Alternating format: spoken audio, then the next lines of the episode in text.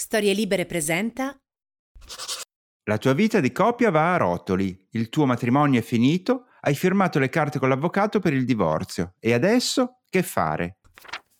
Semplice, prendi esempio da Melinda Gates. L'ex moglie del fondatore di Microsoft, dopo il divorzio dal marito, ha deciso di investire i suoi soldi in un nuovo progetto, una sua casa editrice. Si chiamerà Moments of Lift, ossia Momenti di elevazione, che è anche il titolo del saggio pubblicato dalla stessa Melinda nel 2019 e che in Italia è uscito da PM con il titolo di Spiccare il volo, quello che ho imparato dalle donne. Nel volume l'autrice analizzava le differenze di retribuzione e di riconoscimenti che le donne ancora oggi subiscono in ogni parte del mondo. Fedele alla sua missione di attivista per i diritti femminili, Melinda ha improntato la casa editrice proprio su queste tematiche, scegliendo di pubblicare non narrativa ma saggi illuminanti e motivazionali, in prevalenza firmati da donne. I primi titoli sono attesi per il 2023 e fra quelli già annunciati spiccano un volume sulle storie di donne rifugiate e uno sulla difficile condizione dei percorsi di studi per le bambine e le ragazze della Sierra Leone. E dunque, se il multimiliardario Bill Gates possiede addirittura un'isola con un capanno dedicato esclusivamente alla lettura, e giuro che è vero, la sua ex moglie ha scelto di saltare dall'altra parte della barricata e i libri non solo leggerli, ma produrli. Un segnale di rinascita personale e intellettuale. Brava Meli! Sono lo scrittore Matteo Bibianchi e questo è Copertina, un podcast dove si spacciano consigli di lettura.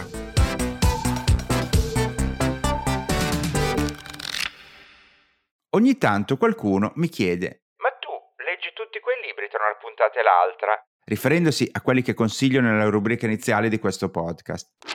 La risposta è no, non leggo solo quelli, ne leggo a volte anche altri, perché ovviamente tendo a consigliare i testi che mi hanno appassionato e a tralasciare quelli che mi hanno convinto di meno o dei quali, per vari motivi, mi sembra meglio parlarne altrove. Quindi sappiate che quelle che ascoltate qui sono solo una selezione delle mie letture in corso.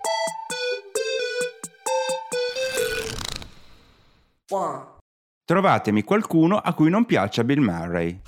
L'attore protagonista di successi mondiali come Ghostbuster, di commedie divenute classiche come Ricomincio da capo e di film di culto come Lost in Translation, è oggettivamente una delle persone più simpatiche del pianeta, forse anche una delle più pazze, ma questo non fa che accrescere il fascino nei suoi confronti da parte del pubblico. Su di lui circolano delle vere e proprie leggende, una delle quali, forse la più diffusa, racconta che Murray, passeggiando per strada, si diverte a coprire gli occhi degli sconosciuti con le proprie mani, chiedendo Chi è? E quando l'ignaro passante scopre che a fargli questo scherzetto è un attore di fama internazionale, lui gli dice Puoi anche raccontarlo in giro, tanto non ci crederà nessuno. E si allontana sorridendo. Di aneddoti come questo è pieno il libro L'arte di essere Bill Murray di Gavin Edwards, pubblicato da Black Edizioni nella traduzione di Michele Martino. Poiché parliamo di un personaggio così eccentrico, anche il libro è piuttosto bizzarro. Infatti non si tratta di una biografia vera e propria, quanto piuttosto di una sorta di enciclopedia su Murray, che raccoglie testimonianze di amici e colleghi e racconti di persone comuni che hanno avuto contatti con lui, ma illustra anche i dieci principi essenziali della sua vita e fornisce un'analisi completa di tutti i film in cui ha recitato. Scritto da una delle firme principali di Rolling Stone US, il libro ci porta a conoscere sia la carriera che l'imprevedibile estro di un personaggio in grado di intrufolarsi come se niente fosse in feste private, di sostenere con ordini generosi negozietti appena aperti, di accettare di interpretare film anche di registi completamente sconosciuti o di firmare autografi a un funerale, senza nascondere tuttavia alcuni dei lati più oscuri e difficili del suo carattere, in grado a volte di mettere a dura prova anche amici intimi, mogli e fidanzate. Harold Ramis, uno dei registi con cui ha collaborato maggiormente e col quale c'era una grande amicizia, per esempio svela le circostanze che l'hanno portato a interrompere i rapporti con lui. Durante la realizzazione di un film, l'attore ha cominciato a fare le bizze e a rifiutare di incontrare il regista per parlare delle scene che doveva girare. Dopo giorni di scontri, ha comunicato alla produzione che da quel momento in poi avrebbero dovuto riferirsi solo alla sua assistente e come sberleffo ha assunto una donna del tutto estranea al mondo cinematografico e completamente sorda, rendendo di fatto impossibili le comunicazioni con lei. Un atteggiamento molto poco professionale, quindi, ma anche in questo caso con un fondo di perfida genialità. Leggendo questo libro non si può fare a meno di pensare che forse il film più bello di Bill Murray sarebbe proprio un film sulla sua vita. Two. Ogni tanto ci sono testi intriganti ma davvero difficili da raccontare. Uno di questi è quello di Mary Ruffel, intitolato La mia proprietà privata e tradotto da Gioia Guerzoni per NN Editore. Cominciamo col dire che Mary Ruffel è una poetessa e un'insegnante di scrittura in diverse università americane. Questo libro però è una raccolta di prose. Uso questa definizione generica perché altrimenti sarebbe complicato identificarlo. Sono tutti pezzi brevi, talvolta brevissimi, che possono anche essere letti come racconti, come stralci di diario, come riflessioni personali. L'impronta poetica dell'autrice si sente fortissima, perché spesso non è importante ciò che sta raccontando, ma come lo racconta. Ecco quindi che tanti piccoli episodi acquistano un fascino del tutto particolare. È più semplice per me farvi degli esempi, come l'attacco del brano Pausa. Di recente ho ritrovato un vecchio diario dei piagnistei che avevo tenuto nell'aprile del 1998. P indicava quando avevo pianto, il numero delle P precisava quante volte avevo pianto e NP voleva dire che quel giorno non avevo pianto. La cosa triste è che ora trovo il diario del piagnistei spassoso e appena lo leggo mi metto a ridere. Ma mentre lo scrivevo volevo morire. Letteralmente volevo ammazzarmi con un ferro da stiro, un ferro da stiro incandescente e fumante. Non era depressione, era menopausa. Oppure in un altro frammento senza titolo, cerca di dare una definizione della comune tristezza in questo modo. La tristezza grigia è la tristezza delle graffette, degli elastici, della pioggia e degli scogliattoli, e della gomma da masticare, di pomate e unguenti e cinema. La tristezza grigia è la più comune di tutte le tristezze. È la tristezza della sabbia nel deserto e della sabbia sulla spiaggia, la tristezza delle chiavi in una tasca, di lattine su uno scaffale, di capelli nel pettine, lavasecco e uvette. Ecco, questi due passaggi possono dare un'idea del contenuto di questo libro, nel quale il dramma è accostato all'ironia e l'osservazione del mondo sembra conservare il fascino dello sguardo carico di meraviglia che avevamo da bambini. È necessaria anche una nota di merito per la traduzione, che in alcuni casi ha richiesto di ricorrere all'intuizione e all'invenzione vera e propria, come racconta Gioia Guerzoni nelle pagine poste in fondo al volume. In alcune circostanze neanche la stessa autrice era in grado di dare alla traduttrice spiegazioni su certe parole utilizzate, che a volte erano veri e propri neologismi, tanto che arrivava a suggerirle di inventarsi qualcosa di simile in italiano e quindi non so bene di cosa parla questo libro, ma solo anche dai frammenti che vi ho fatto ascoltare posso immaginare che per alcuni lettori suonerà incomprensibile o troppo cerebrale, invece altri se ne innamoreranno, perché è uno di quei libri che non comporta mezze misure. Così come la sua inafferrabile autrice, che sul suo sito rivela di non avere un computer e che l'unico modo per contattarla è scriverle una lettera tradizionale con busta e francobollo. E cito qui le parole proprio di Gioia Guerzoni, che quando ha scoperto questo particolare ha esclamato È matta, non vedo l'ora di conoscerla. Fidati di chi ne sa.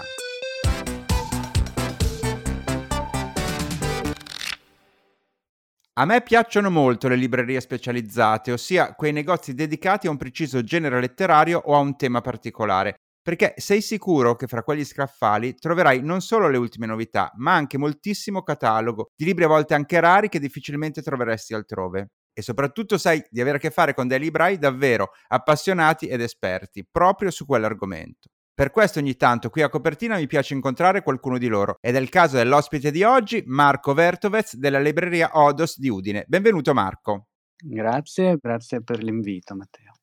Allora Marco, per cominciare, dici in che cosa è specializzata la tua libreria? La libreria è specializzata in viaggi, quindi si parla di viaggio a tutto tondo.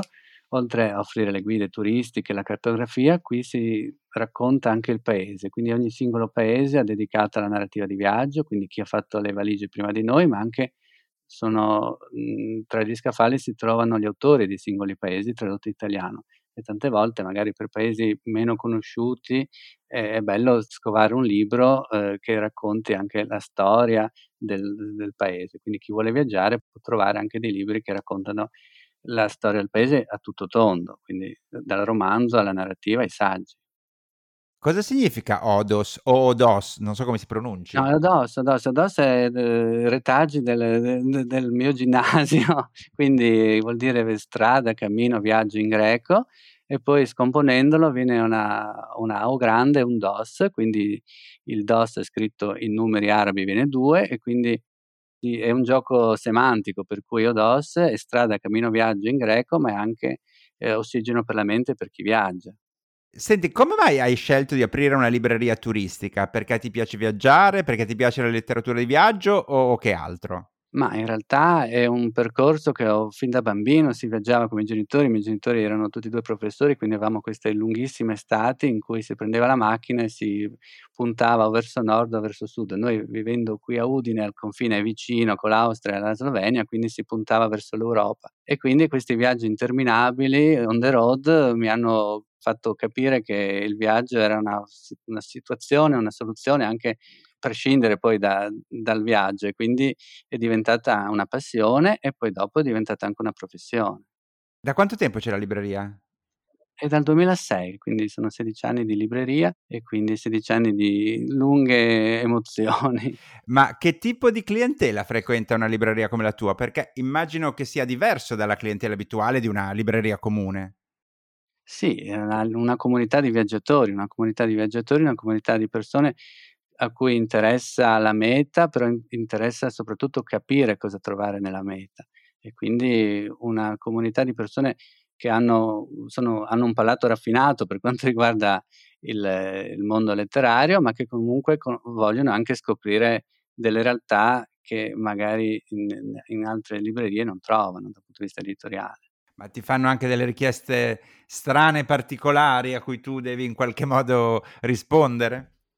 Beh sì, le richieste strane vengono spesso, soprattutto poi all'inizio quando ero appena ventottenne che ho aperto la libreria, certe cose sono certe situazioni me le ricordo ancora, però dopo col tempo e conoscendo anche le persone, conoscendo loro me, dopo eh, diciamo le situazioni si sono sempre rese meno, meno imbarazzanti. Ecco. Ma faccio un esempio che hai detto, me li ricordo ancora. Io mi ricordo appena aperto, pochi mesi dopo l'apertura, è entrata una signora e mi ha chiesto una guida sulla DAC e al momento sono rimasto così senza parole, pensavo alle mappe dell'ADAC tedesche invece la DAC è una regione dell'India del Nord, quindi quando le ho proposto le mappe dell'ADAC di, di Stoccarda di, di München mi ha guardato dicendo ah si vede che hai appena aperto, quindi e lì ho capito che ave, dove, avrei dovuto studiare ancora ancora la geografia.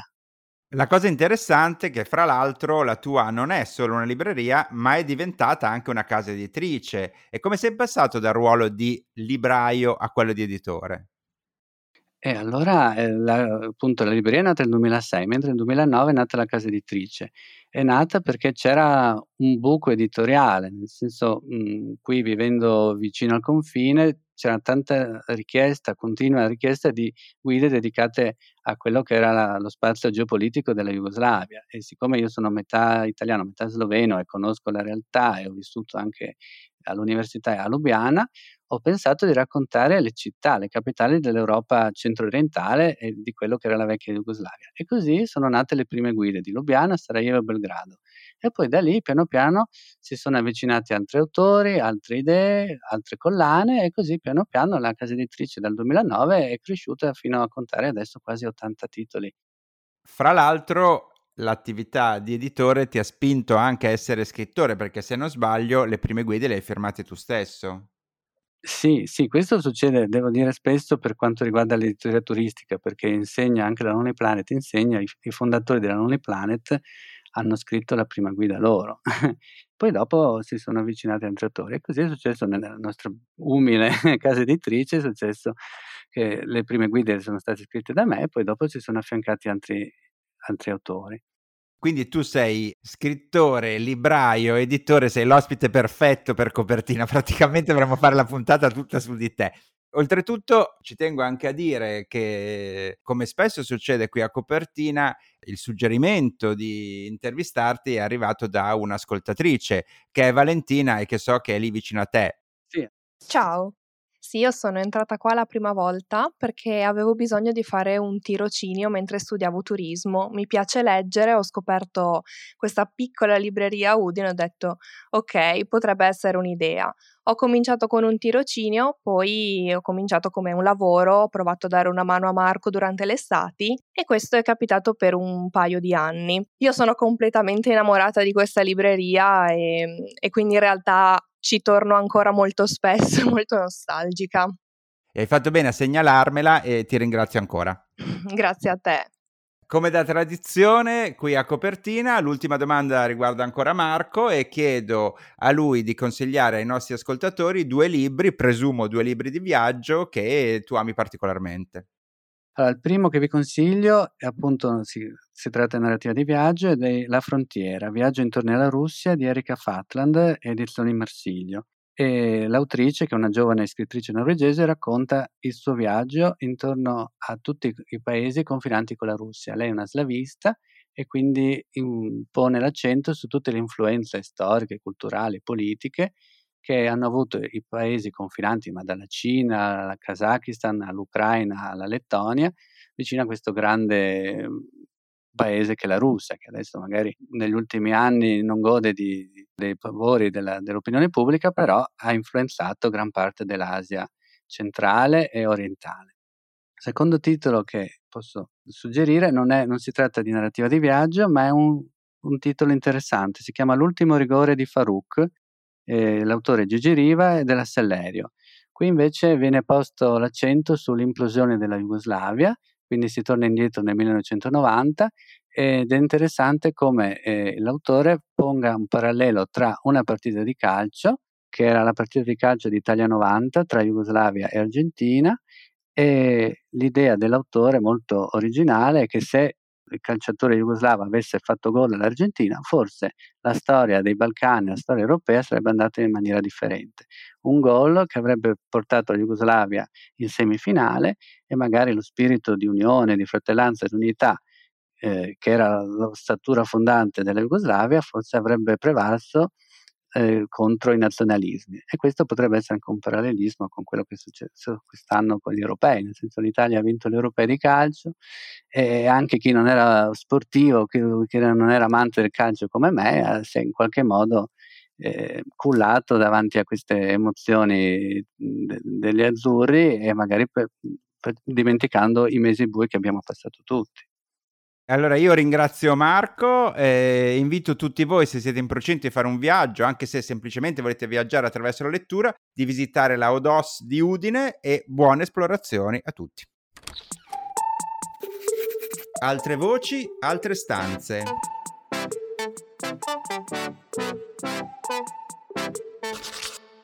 Mi sono accorto che nella rubrica dedicata alla traduzione ci siamo occupati pochissimo di testi tradotti dallo spagnolo.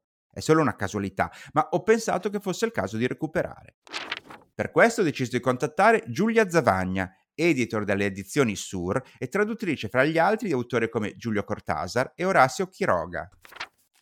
Come sempre, gli ho chiesto di spiegarci come è arrivata a fare questo lavoro. Come sono diventata traduttrice. E dunque, no, penso che il mio percorso sia un percorso abbastanza standard, nel senso che ho studiato eh, lingue e poi traduzione letteraria all'università. Eh, non faccio parte, credo, forse per una questione anche generazionale, di quel gruppo di persone che può dire, diciamo, di essere arrivato alla traduzione un po' per caso, no? Anzi, io ho fatto il liceo linguistico, ho iniziato insomma ad appassionarmi alle lingue, a tradurre i primi brani, le canzoni, insomma così a tempo perso e poi pian piano mi sono avvicinata sempre di più a quest'idea. Mi piaceva senz'altro l'idea di avere a che fare con, con i libri e la vera scoperta è stata poi sulla lingua in sé, cioè sull'avvicinamento allo spagnolo. Ho studiato inglese e pensavo che avrei continuato insomma a lavorare con la lingua inglese, ho studiato russo perché volevo sperimentare qualcosa di ancora più lontano, ho studiato spagnolo e eh, diciamo così a tavolino non avrei, non avrei detto che mi sarei appassionata così tanto a questa lingua in particolare e a tutti i mondi che questa lingua poi contiene. E senz'altro per questo devo ringraziare di aver incontrato le persone giuste che mi hanno fatto leggere i libri giusti e che mi hanno fatto scoprire, insomma, soprattutto il mondo dell'America Latina che è sconfinato, molto vario e al quale mi sono appassionata molto ho avuto la fortuna di poterlo approfondire ulteriormente poi lavorando. E un'altra cosa che senz'altro ha fatto un po' la differenza è stata il fatto che dopo l'università ho frequentato un corso di editoria, cioè non sono andata avanti a eh, specializzarmi in traduzione in senso stretto, ma ho scelto di fare un corso di editoria più in generale per capire proprio i meccanismi che stavano dietro al lavoro in casa editrice, il modo in cui i testi arrivano ed escono dalla, dalla casa editrice, come si modificano, come vengono scelti e questo senz'altro mi ha dato un'infarinatura che poi mi è stata molto utile per cominciare. Se, se dovessi insomma dare un consiglio a chi si vuole affacciare alla traduzione direi di, di approfondire anche la parte editoriale senza dubbio. E poi anche lei è toccata la domanda più insopportabile per un traduttore, ossia, fra tutti i libri che hai tradotto, quali vorresti che il nostro pubblico leggesse? Allora, non sarò originale, ma è davvero difficilissimo scegliere un solo titolo fra tutti quelli tradotti e su cui ho avuto la fortuna di lavorare. Quindi ho deciso che farò un piccolo strappo alla regola e ve ne racconterò molto molto brevemente due. Il primo romanzo è uscito da pochissimo, direi meno di un mese, ed è pubblicato da Edizioni Sur. Si intitola Le cattive e l'autrice è Camila Sosa Vishada. Lei è una scrittrice, cantante, attrice, performer argentina, transgender e nel libro racconta una storia in parte autobiografica ambientata a Cordova, quindi diciamo lontano dalla capitale, dalla Buenos Aires che siamo abituati forse a leggere un po' di più, ed è ambientato all'incirca negli anni 90. È la storia di un gruppo di donne trans che la notte si rifugiano in un parco e lì aspettano i clienti per eh, prostituirsi. E dico che si rifugiano perché il parco, oltre a essere il luogo dove sono costrette a lavorare, è a tutti gli effetti una sorta di casa, di rifugio per la comunità che poi insieme creeranno e all'interno della quale condivideranno tutto. È un romanzo assolutamente travolgente per la potenza della scrittura, si sente proprio una scrittura quasi fisica, insomma, che coinvolge il corpo, oltre a parlarne moltissimo. È un romanzo che parla di amore in tantissime forme, è un romanzo che parla di identità, è pieno di immaginazione, però è anche al tempo stesso un romanzo molto molto politico. Insomma, mm, non posso che consigliarvelo perché affronta un sacco di tematiche a me molto care, mi sembra una lettura davvero più urgente che mai. Tra l'altro è l'ultimo che ho tradotto, quindi insomma lo sento ancora vicinissimo ed è una lettura che si scorda difficilmente. E il secondo titolo invece è un romanzo uscito nel 2019 per Liberaria, si intitola La parte inventata e dell'autore argentino Rodrigo Fresan. Allora, lo cito in parte perché se ne ha parlato abbastanza poco rispetto al libro che, che è, secondo me, e in parte perché mi sembra perfetto per questo podcast, nel senso che è per eccellenza il libro che parla di libri, di scrittori e di scrittura. E diciamo che per me è stata un'esperienza davvero immersiva perché è piuttosto corposo, sono quasi 700 pagine, ma sono 700 pagine di letteratura e, come dire, assoluta dichiarazione d'amore per la letteratura. E c'è di tutto qui dentro, c'è la storia di un bambino che rischia di annegare mentre i genitori sono sulla spiaggia a leggere Tenera la notte di Fitzgerald, c'è la storia di uno scrittore misteriosamente scomparso di cui due ragazzi cercano di ricostruire la biografia e l'opera, c'è una storia d'amore, c'è una famiglia enorme, assolutamente caotica, strampalata, c'è tantissima musica, ironia, un'infinità di citazioni e di altri libri, proprio uno di quei romanzi che si dirama e ti porta a tantissime altre letture. E c'è una biblioteca immensa che prende possesso della, della, casa intera. Insomma, è un libro che ti riconcilia, secondo me, con la lettura e con un'idea di letteratura proprio votata alla bellezza, in qualche modo fine a sé, no? Come una pura esperienza di, di piacere, ecco.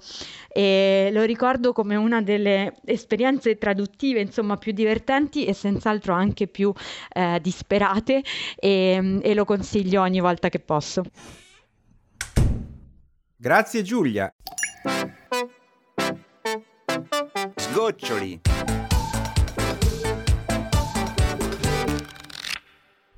Chiudiamo come sempre con un autore. L'ospite di oggi è il napoletano Andrei Longo, che per molti anni ha alternato la sua carriera di scrittore al lavoro di pizzaiolo. Con la raccolta di racconti 10, pubblicata da Delphi nel 2007 e ispirata ai 10 comandamenti, ha vinto sia il premio Bagutta che il premio Piero Chiara e nel 2011 con Lucampu di Girasoli ha scritto un intero romanzo in una lingua immaginaria. Il suo ultimo libro, Solo la pioggia, è da poco uscito per Sellerio e ne abbiamo parlato di recente qui in questo podcast. Sentiamo il suo suggerimento di lettura.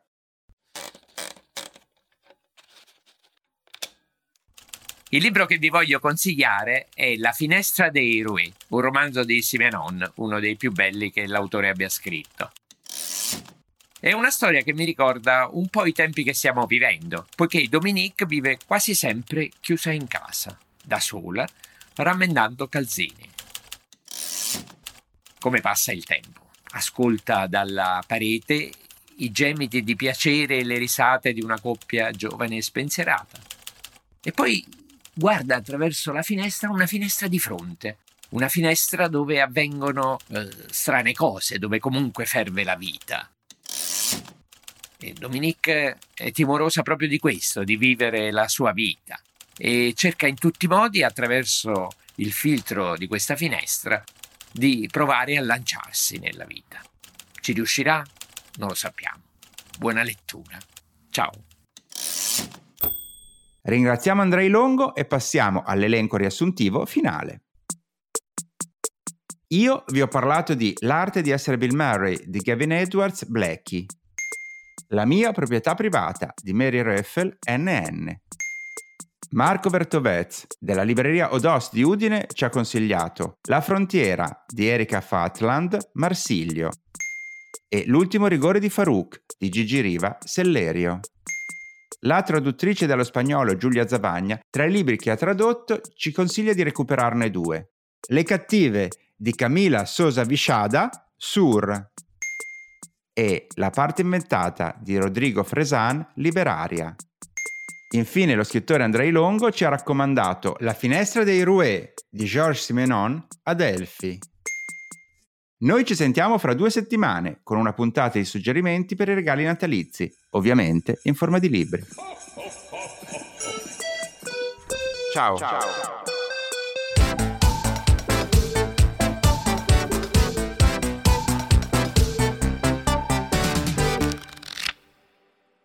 Una produzione storielibere.fm di Gianandrea Cerone e Rossana De Michele. Coordinamento editoriale Guido Guenci.